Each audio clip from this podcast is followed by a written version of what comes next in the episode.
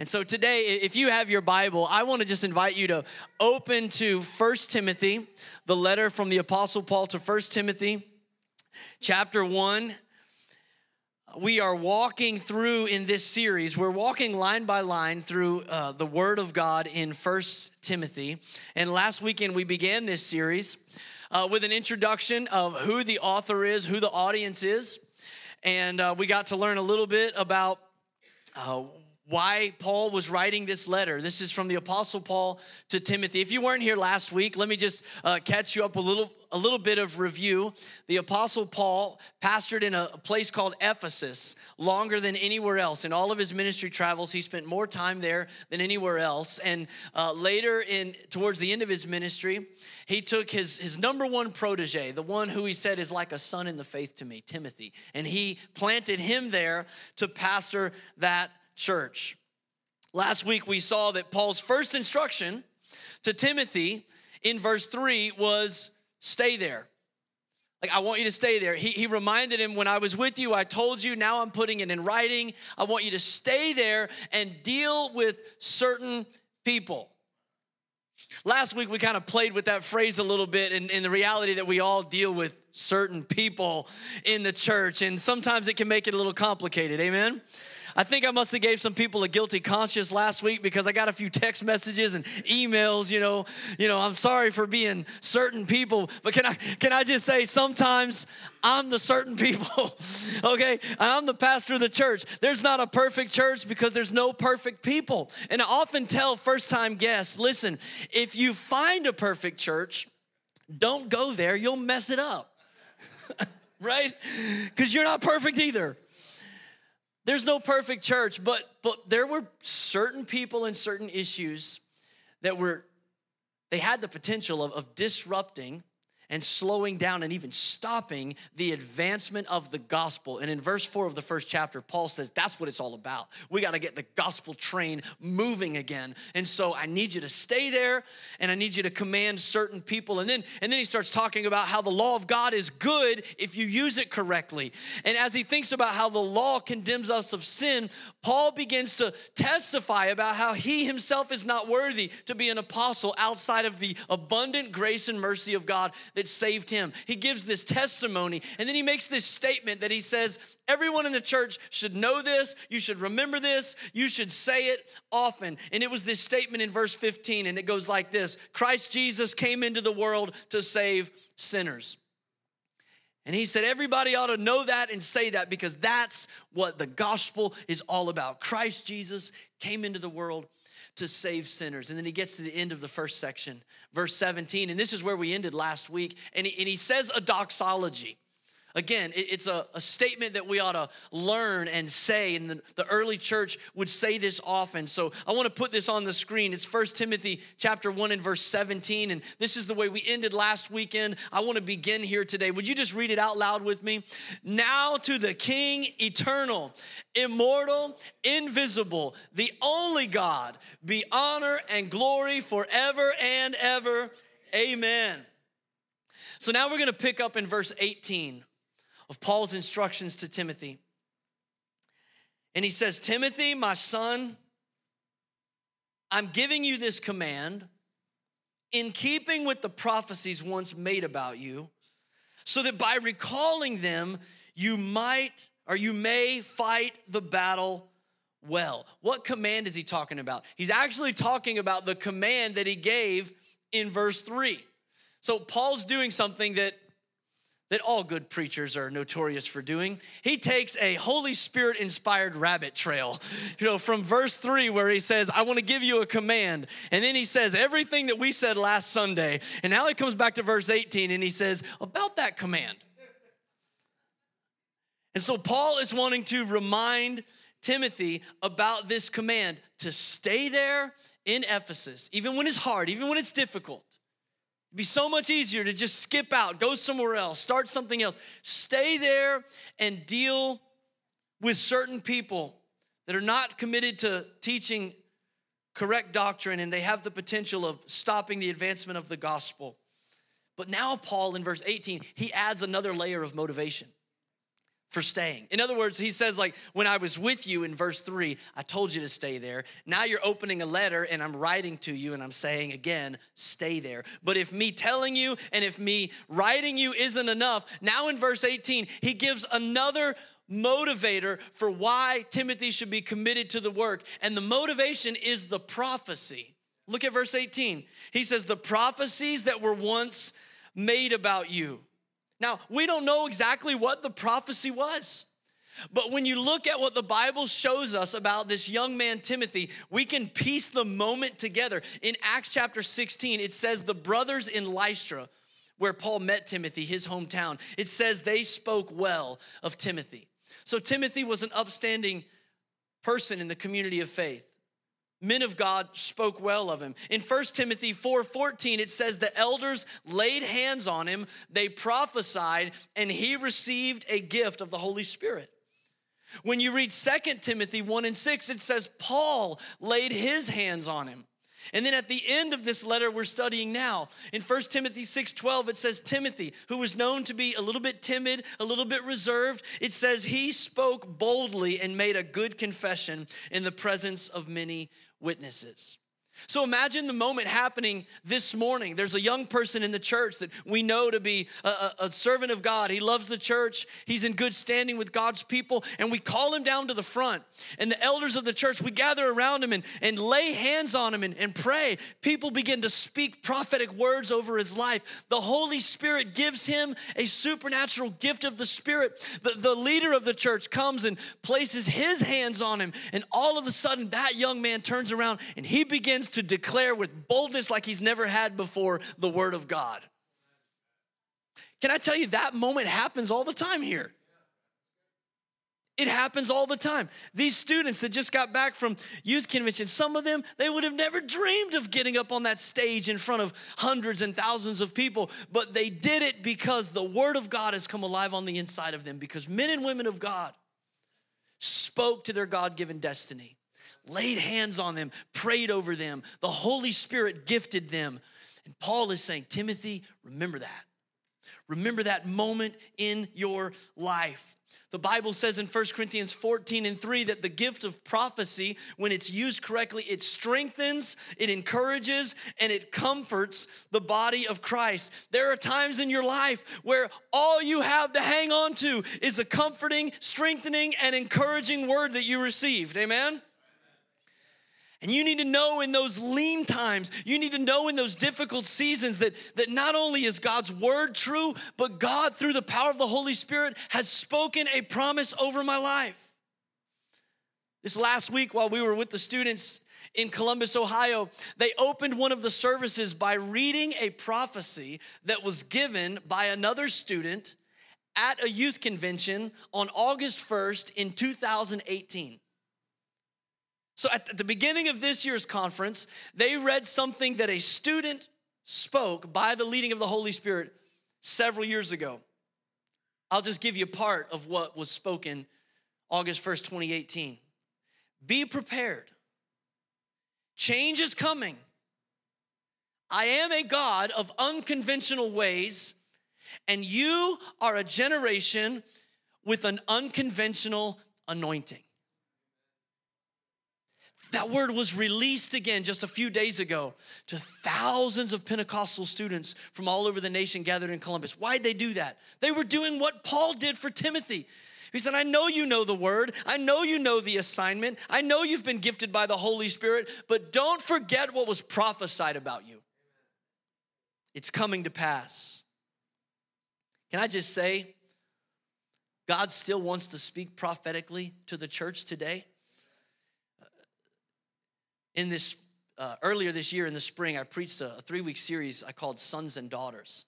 And on one of the weeks, we dealt specifically with the, the promise that Peter repeated on the day of Pentecost, the prophecy that Joel had said in the Old Testament, saying, In the last days, I will pour out my spirit on all flesh. Your sons and your daughters will prophesy. I received an email recently from one of the senior adults in our church and she mentioned that message that I preached back on Pentecost Sunday in May. And she wrote this. She said, Your teaching on the general gift of prophecy was something I had never heard before in all my 55 years of walking with the Lord. I had never asked for the gift of prophecy, even though we're supposed to earnestly desire it. That's exactly what the word says in 1 Corinthians 14. Eagerly desire the gifts of the Spirit, especially the gift of prophecy. And then she wrote this Now that I understand what it is, I earnestly do. Can I just say, you are never too old and you've never been saved for too long to get in line for a new outpouring of the Holy Spirit in your life. Amen. I don't know. Maybe you've never received anything from the Holy Spirit before, but that ought to excite somebody this morning to know that, that, that there's no expiration date on your potential. So long as you have breath in your body, God wants to empower you for works of service. And Paul tells Timothy, by recalling the prophecies once made about you, here's what you can do. In verse 18, he says, You can fight the battle well. You can fight the battle well. Verse 19, holding on to faith and a good conscience, which some have rejected and have also suffered shipwreck with regard to their faith. So Paul says in, in verse 19, there are some people that they've suffered shipwreck. Verse 20, among them are Hymenaeus and Alexander, whom I have handed over to Satan to be taught not to blaspheme. Whoa, like that's serious, right? I don't have time this morning to, to go into detail about these two men, Hymenaeus and Alexander, except to say that they communicate and illustrate for us the clear reality in Scripture that it is possible to lose your salvation. It is possible. Paul says specifically, these men who were walking in the faith, Timothy, you got to hold on to the promise of God. These men haven't. In fact, what they did is they shipwrecked their faith. And Paul, when he says they shipwrecked their faith, that, that is a, a very vivid illustration because by this point in his life, he has experienced shipwreck. Not just once, four times. And in every occasion, he lost everything except his life. So Paul's response to their actions the fact that they, they, they claim to be walking in the truth, but they've shipwrecked their faith. His response is hand them over to Satan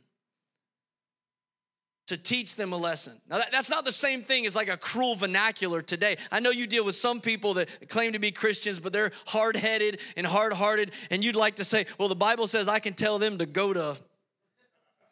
No, that's not what the Bible says. You can't tell them to go to hell, but what you can do and what you should do sometimes is turn them over to Satan. But that doesn't mean uh, uh that's not a punitive thing. That's not that's not Paul saying good riddance. You know what?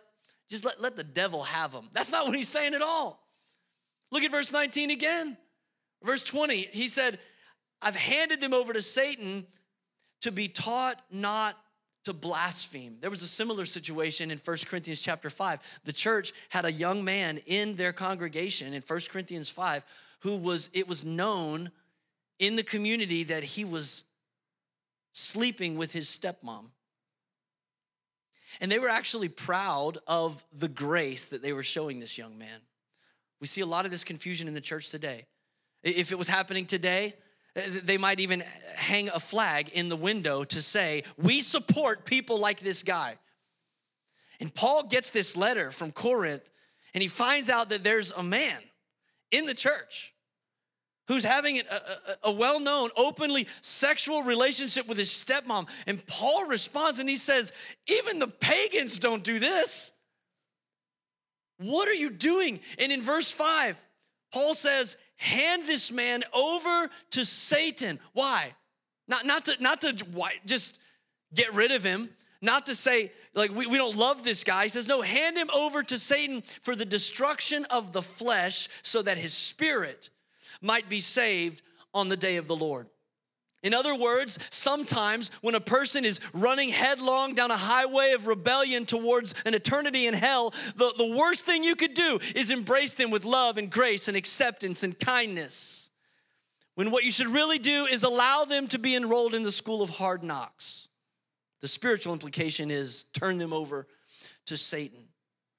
God, in His grace, sometimes will love you enough to lift His hand of protection off of your life and allow you to experience the repercussions and the ramifications of your own choices.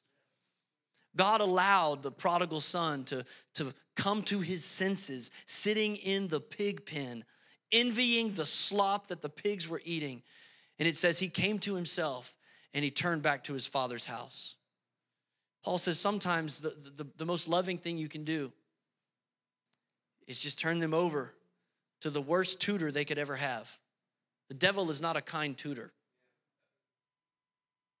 His methods of education are not repetition and encouragement. No, it's pain and turmoil. And all this stuff is going on, and Timothy's dealing with it. And so, chapter one ends with Paul saying what he said at the beginning Timothy, stay there. Be committed to the gospel. If I could say it this way in 2023, Timothy, don't hold back. Don't hold back. Be committed. Now, look with me in chapter two. As we move into chapter two, you have to remember why Paul is writing this letter. And last week I gave you the key text for the whole letter. It's in chapter 3, verse 14. Paul answers the question, Why am I writing a letter to you, Timothy? In chapter 3 and verse 14, he says this Although I hope to come to you soon, I'm writing you these instructions so that if I am delayed, you will know how people ought to conduct themselves in God's household. That's why he's writing. He says, Timothy, I want you to know how people should conduct themselves in God's household. So now, as we move into chapter two, he's gonna start giving some specific instructions about how people should conduct themselves in God's household. If you're there in First Timothy chapter two, look at the first verse. Paul's first instruction for how the church should operate. He says this in verse one of chapter two I urge you then, first of all, first of all, that petitions, prayers, intercession, and thanksgiving be made for all people. So Paul says, first thing I want you to know, Timothy, the church should pray. Come on, the church ought to be a place of pray, prayer. Jesus quoted Isaiah and he said, My house shall be called a house of prayer for all nations. And so he says right here in the first verse of the second chapter, I want you to pray for all all people. That means everybody. But then in verse 3, he mentions a specific group of people. Look at verse 3. He says, I want you to, or verse 2, he says, for kings and all those in authority, that we may live peaceful and quiet lives in all godliness and holiness. Now, now understand this verse, because some people have taken this to mean this is a desire, a prayer for uh, the ability to just live a quiet, middle class life, free from stress, free from criticism, fly under the radar. This is what we want, Lord. We just want to we just want to live this quiet, little peaceful Christian life in the corners of society. We don't want to make waves. We don't want to make a splash. Can I tell you that's not what Paul was saying?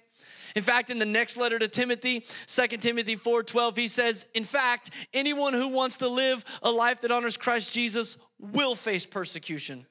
So Paul's not pulling any punches about the fact that we are swimming against the current here. But he says, I'm praying I'm praying that we can live peaceful and quiet lives because they were experiencing something we as uh, 21st century Americans know nothing about. That's real persecution. He wasn't saying we just want to live this quiet little Christian life and not make any waves. What he was saying is no, we actually want the opportunity to live a Christian life, to not be killed for our efforts, and to not be ostracized and shut down and have our churches burned. Like, no, we just want the opportunity to live a peaceful Christian life. Why? Because the best argument for Christianity is Christianity. Come on, the best sermon is your life. The greatest witness about what Christianity is all about is Christianity. Jesus said in Matthew 5 16, let your light shine before others. They'll see your good works and glorify God in heaven. He told his disciples in John 13 35, This command I give you love one another because the world will know you're my disciples because you love one another.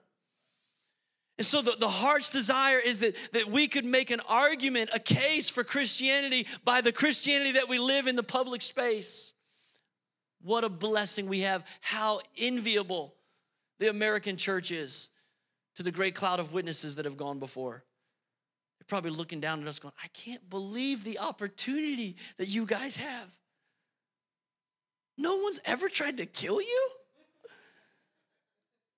I can't imagine. But you know what's also true? The greatest argument against Christianity is Christianity when it's not lived according to the Word of God.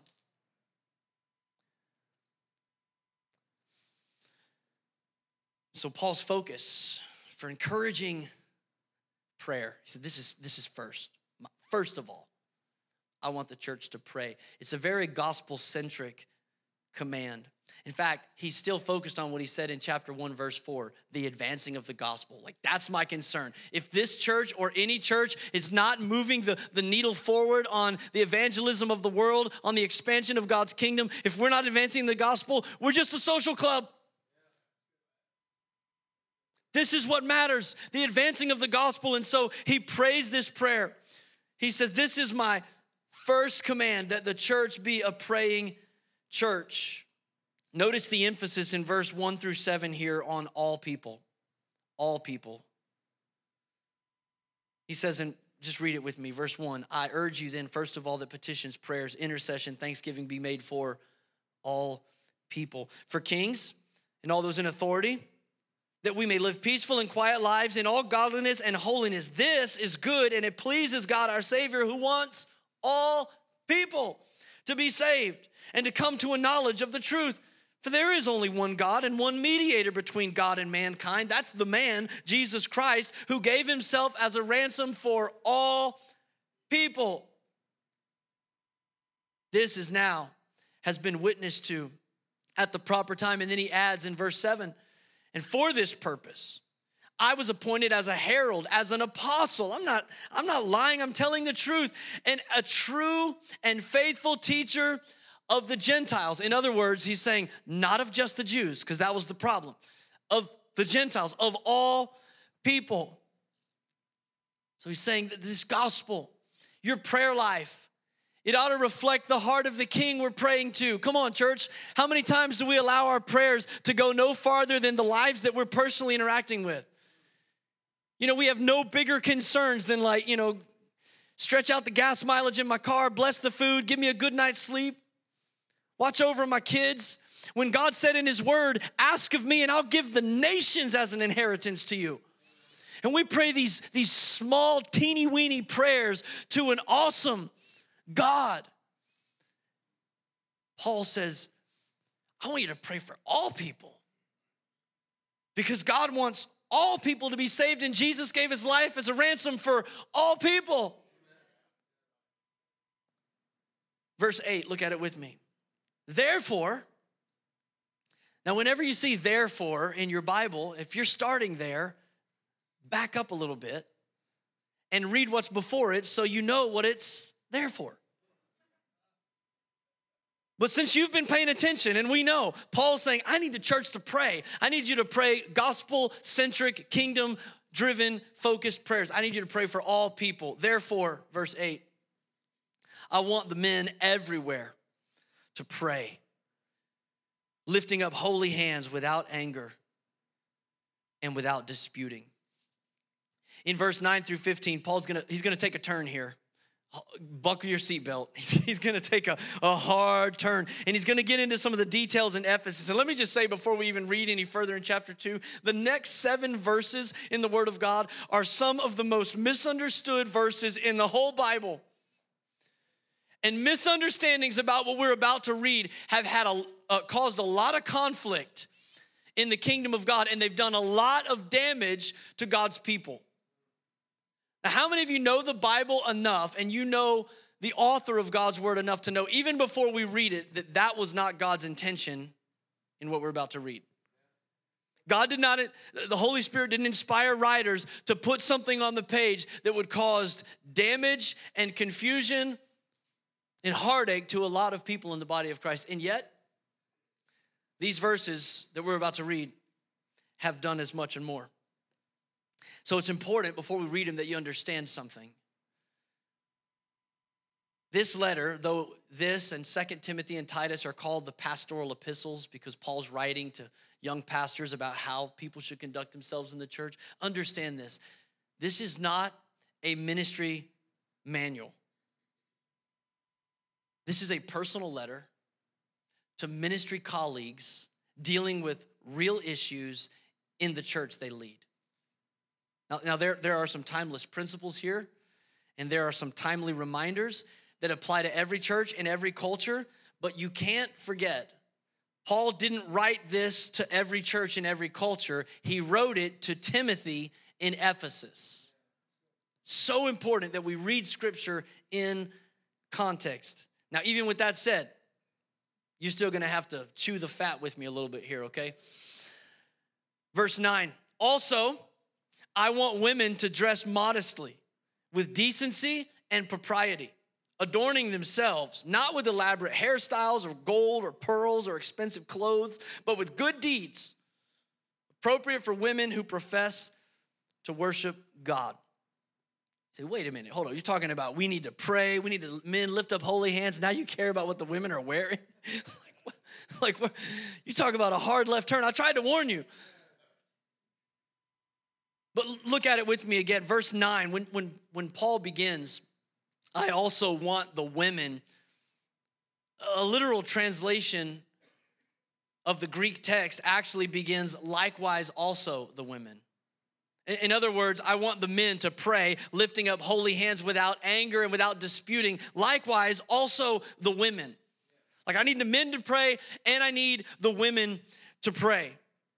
But then, he, he, in verse 8, he's gonna also give some careful instruction about some concerns going on in the church, specifically about the outward appearance of the women. Now, we were at that convention this week with all these teenagers, and it was amazing. Like, we were at the nationwide arena, thousands of Pentecostal students from all over the nation come pouring out after 10 p.m., and there's this collision that happens on the streets of Columbus, which is a college town.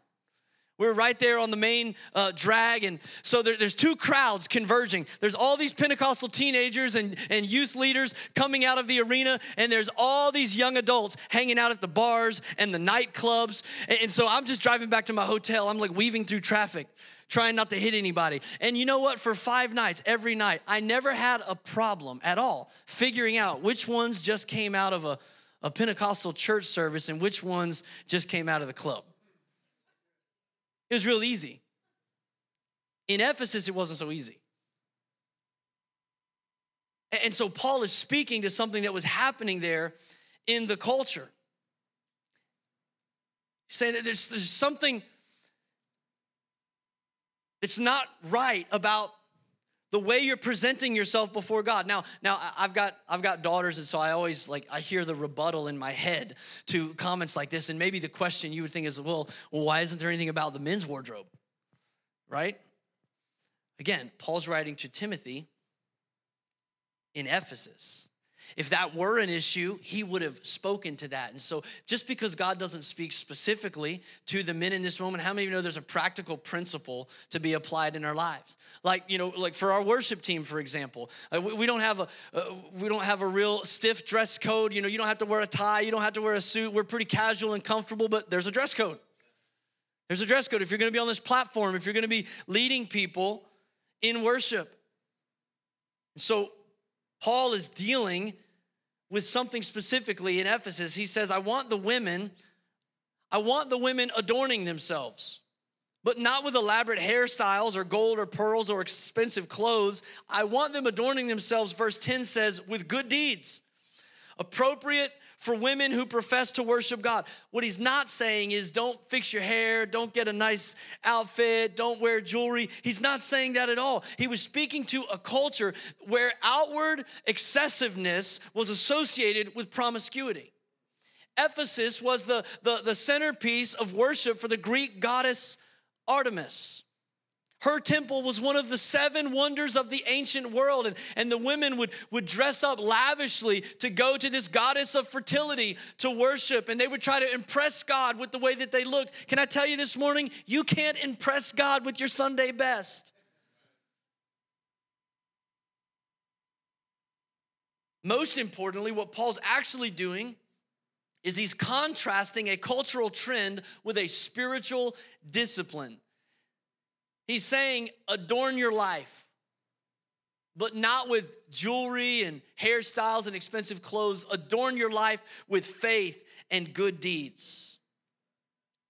Then he says in, in verse 11, the hill's about to get steeper. Climb with me. A woman should learn in quietness and full submission. Now, let me just state the obvious. In 2023, that sounds like a totally negative statement. Like you read that and you're like, you jerk. Who are you? Who are you? And you know, honestly, if, if I just said that in 2023 without context, it does, it does, like, who are you to put me in my place? A woman should learn in quietness and full submission. But Paul's not writing to America in 2023. He's writing to a Roman context where women were third class citizens, where even among the Jews and the Gentiles, they were deprived of education. Jewish women weren't even allowed to study the Torah in the church, they weren't even counted in the synagogue. Rabbinical scholars would, would say that the best way to learn is in silence. Scholars would say that silence is a wall around wisdom. In the Septuagint, which is the, the Greek translation of the Old Testament, the words silence and submission are together because silence and submission is considered the ultimate state of receptivity. So, so read it through a cultural lens and recognize what Paul is saying in this verse. He's saying a woman should learn that was the shocking part of the verse, not the silence and submission part that we filter it through our American lens.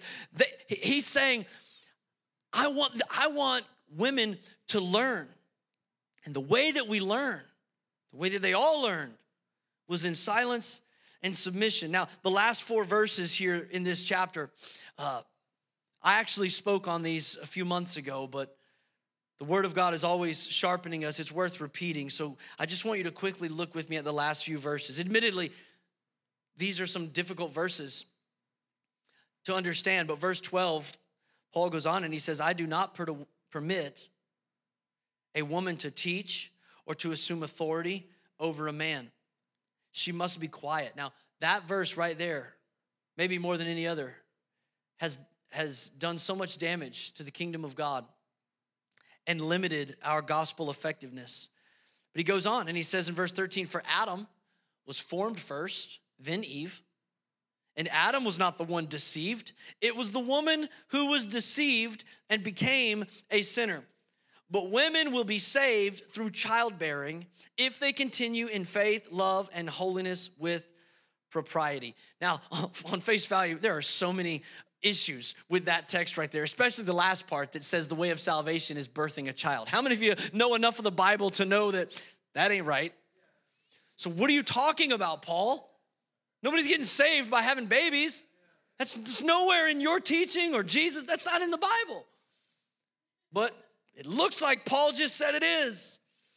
You have to understand the context of Paul's words to Timothy. The biggest issue that he's dealing with here is, is false teaching that's infiltrating the church at Ephesus. As I mentioned a moment ago, the, the worship of the goddess Artemis, the goddess of fertility, was the hub of society in Ephesus. Many of the people that are now in the church got saved out of that lifestyle. They still wore those clothes. They showed up to worship a different God, but they still dressed the same way. They had some of the same outward practices and they had some of the same beliefs. In fact, Paul talks about some of those beliefs. Later in the letter, he says such teaching comes from hypocritical liars. When we get to chapter five in a few weeks, you'll see he spends a lot of time discussing the women again. And he says some of them have become idlers. They've also become busybodies. They talk nonsense. They say things they ought not to. And we've already learned from Alexander and Hymenaeus, he has no problem calling people out. And so Paul is saying to Timothy, like, these women cannot be the teachers. In verse 12, he says, I do not permit women to teach or to assume authority. That word authority right there is such a key part of this text because that word in, in the Greek language this was written in is the only this is the only place that word appears in scripture. It's the only place. Every other time the word authority is used, the word is exousia. It means a rightful, positive authority, it's, it's leadership, it's the one who's in charge in any context. But this word, a woman ought not to have authority, is the word authentein. It means to dominate, to usurp, it means to take control. It has a forceful and a negative connotation to it. So rather than saying women can't be in charge of anything, that would be totally wrong. What he's actually saying is don't let these women dominate, don't let them usurp your authority. This is the same Timothy that he's going to say in chapter 4 don't let anyone look down on you because you're young, but be an example to the believers. This is the same Timothy in his second letter to him. He says, I thank God for the faith that was in your mother, Eunice, and your grandmother, Lois. In other words, I thank God that women taught you how to love and serve Jesus. This is the same church of Ephesus where when Paul went and planted the church and he got uh, ran out of town, he left a woman named Priscilla and her husband Aquila in charge to teach the word. And it's well known in scripture that Priscilla and Aquila, and her name's always mentioned first as the leader there in teaching, she taught Apollos, a man from Alexandria who became an influential witness and evangelist for the gospel. At the end of Romans, Paul honors Priscilla as a co-worker in the church. So take all of that reality from scripture and put this verse in context. Paul's saying in verse 13, Adam was formed first, then Eve. Adam was not the one deceived. It was the woman who was deceived and became a sinner. What's that all about? Paul's saying, first of all, these women, they, they can't teach. He's going to get back to it later in the letter. They can't teach. And, and what he's saying is women are not superior to men. That's what he's saying. Women are not superior to men. Why, why is he saying that? Now, saying women are not superior to men is not the same thing as saying men are superior to women. The reason he's saying it is because some of the teaching in the worship of the goddess Artemis actually believed that Eve saved mankind by listening to the serpent. That Adam was corrupted, but that Eve listened to the serpent and saved mankind. And they were teaching that because of that, women were superior to men. And this statement about women being saved through childbirth, what is that all about? Well, again, if you if you just read that, you're going to go away very confused. But women in Ephesus were praying to this goddess of fertility. It's interesting that her name, Artemis, was also another name for Artemis was Sotira, which derives from the Greek word for salvation, sotiros. So they were praying to this goddess for salvation through fertility. So it makes a lot more sense when you understand what people were doing that Paul is not saying if you have a baby, you'll be saved. He was saying when you're giving birth, when you're having a child, don't look to this goddess for salvation. Keep your faith in Jesus Christ. Jesus is your Savior. If you continue in the faith and in love and in holiness with propriety, that's what's gonna bring you salvation. As we get to the end here today, I, I just want to state something I think is ironic and pretty significant that, that Paul is giving us some really tough meat to chew on. He's saying some things that, that a lot of people in the church struggle to understand and, and to parse out the nuance of the text and the culture. But I think it's interesting that this actually underscores one of the biggest concerns that the Apostle Paul has. And as we move through this letter in the next few weeks, you're going to be amazed at how often Paul mentions sound doctrine. That's his concern. He doesn't want the church, like Hymenaeus and Alexander, to be shipwrecked. He wants Timothy to stay there and deal with certain people and hold up the word of God and handle the law correctly and, and make sure the church is not self centered, but it's praying for all people because God wants them all to be saved and Jesus gave his life as a ransom for all people. And he wants their worship to be done decently and in order. He doesn't want the church to be a reflection of the culture, but of the kingdom. He's concerned with sound doctrine. That's why it's so important that we, under, that we understand the context. Because look, you can say one thing and it can mean four different things.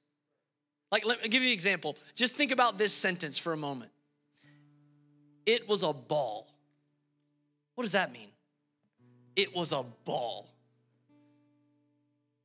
I'll tell you what it means. I was standing in the batter's box. The pitch came. I watched it go by. The umpire said strike. I said it was a ball.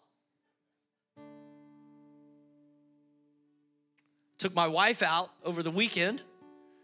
We got all dressed up, went to this really fancy place. In fact, it was so formal, it was a ball. These students, they got back from youth convention and they came piling out of the van yesterday. They were all laughing and carry on. And I said, Did you guys have a good time? They said, It was a ball. I was mowing the lawn over by the golf course. I thought I saw a mushroom in the grass, but when I went over it, man, it made a racket. It was a ball. See, one sentence, four completely different statements. And we are over 2,000 years removed from the context and the culture and the conversational dialect of the people that Paul was writing to. So we have to be very careful as God's people to rightly divide his word, to let scripture interpret scripture. And Paul, he, he's got a lot more commands that he wants, instructions that he wants to give to Timothy about the church, but I think it's pretty significant how he starts. He said, This is the first thing Timothy, the church needs to pray. The church needs to pray for all people because God wants them all to be saved, and Jesus ransomed his life for all people. I want men to pray, and I want women to pray, lifting up holy hands without wrath and without doubt. I want God's people to pray, and, and I don't want the culture to twist your theology. Timothy, I, I want Ephesus to be a word centered church. That's the heart of Paul for that church, is our heart for this church. So we're going to close in prayer today. And I, I want to invite you, if you're able, would you just stand with me to honor the presence of the Lord in these moments? As we get ready to close this service, can I just invite you to go back in your mind for a moment with me to where we began? in 1 Timothy chapter 1 and verse 18, Paul's already spoken the word face to face. He's written the word. But then he says to Timothy, This command that I'm giving you, I'm giving it to you in keeping with the prophecies that were made about you. So that by recalling them, the prophetic words that God spoke over your life, you may fight the battle well. And I just wonder today if there's anyone here that the Holy Spirit has spoken some prophetic words over your life. Maybe it was recent, maybe it was years ago. But life happens. You deal with certain people. You lose sight. And I just wonder if you're here today and the Holy Spirit wants to remind you of the prophecies that were spoken over your life. Maybe it happened for you like it happened for Timothy. Other men and women of God, they gathered around you, they laid hands on you, they prayed for you, they prophesied. The Holy Spirit gave you gifts. And there was a time, like Timothy, you would have lifted up your voice and made a bold confession of your faith. But today, you need to be reminded of the prophetic word that God's spoken. He's not finished with you yet. He hasn't forgotten, and His word never returns void. You can't cancel His purpose for your life. You can miss it, but you can't cancel it. If that's you today, I, as we close this service, I want to ask some of our prayer team if you just come and stand along the front. I, I want to give you the opportunity to just wrap your faith around a word. Maybe you felt like that word's expired. I missed my opportunity. That was a word God spoke when I was in high school. That was a word God spoke when I was at college. I, that's probably never going to happen at this point in my life. But if God has spoken a word over you, I want to invite the Holy Spirit to remind you of his word. And maybe maybe someone else is here today and and you say, "You know, I I need a prophetic word from God." I, I know what God's word says. I'm, I'm trying to live this thing out, but like Timothy, I, I mean, this is some tough sledding. Like, this is not easy.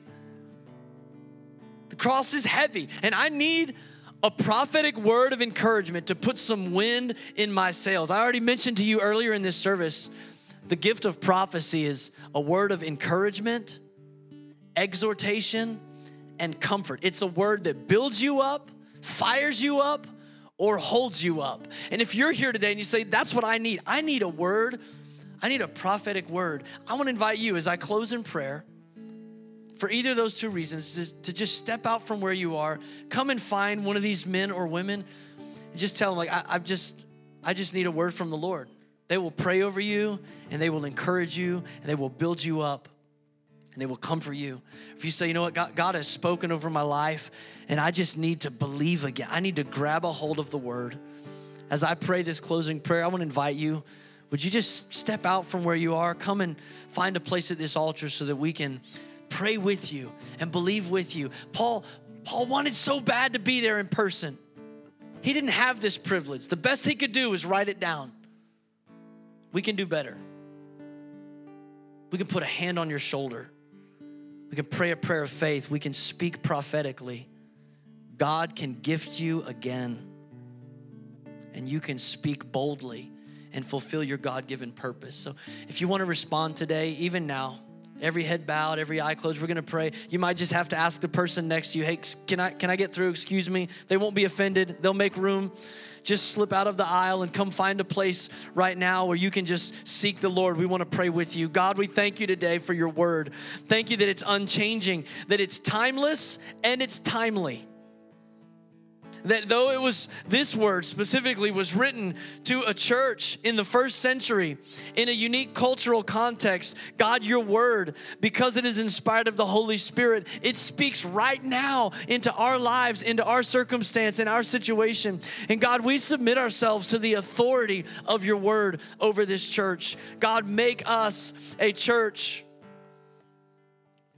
that is prayerful that we would pray not just selfish, self centered, colonizing prayers, but that we would pray for all people, those like us, those not like us, that they would be saved because Jesus came to ransom all people and that you've called us to both Jew and Gentile, all people, God, make us a church that is prayerful.